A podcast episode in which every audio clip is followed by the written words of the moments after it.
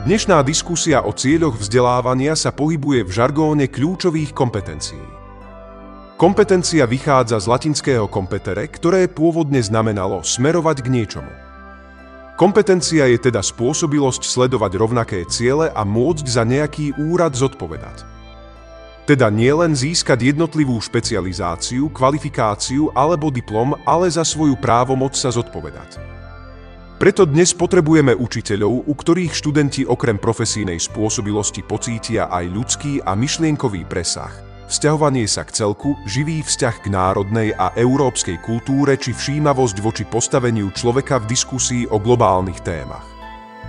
Nemôžeme očakávať, že nájdu odpovede na výzvy doby, pokiaľ im súčasná generácia učiteľov nepredstaví aspoň základy vlastnej tradície, na ktoré môžu nadviazať.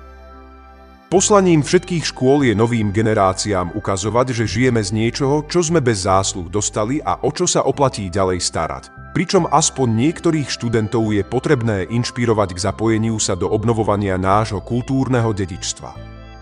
Poznávanie kľúčových ideí pomocou čítania diel môže byť tou platformou, kde možno nenúteným spôsobom posilňovať proklamované občianske a európske povedomie i formovať historickú a politickú pamäť tak dôležitú pre lepšie porozumenie súčasnej, nesmierne zložito fungujúcej spoločnosti.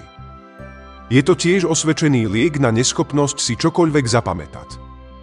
Celý článok Jána Hreška pod názvom Chvála seminárneho čítania v čase scrollovania nájdete v priloženom linku tohto podcastu.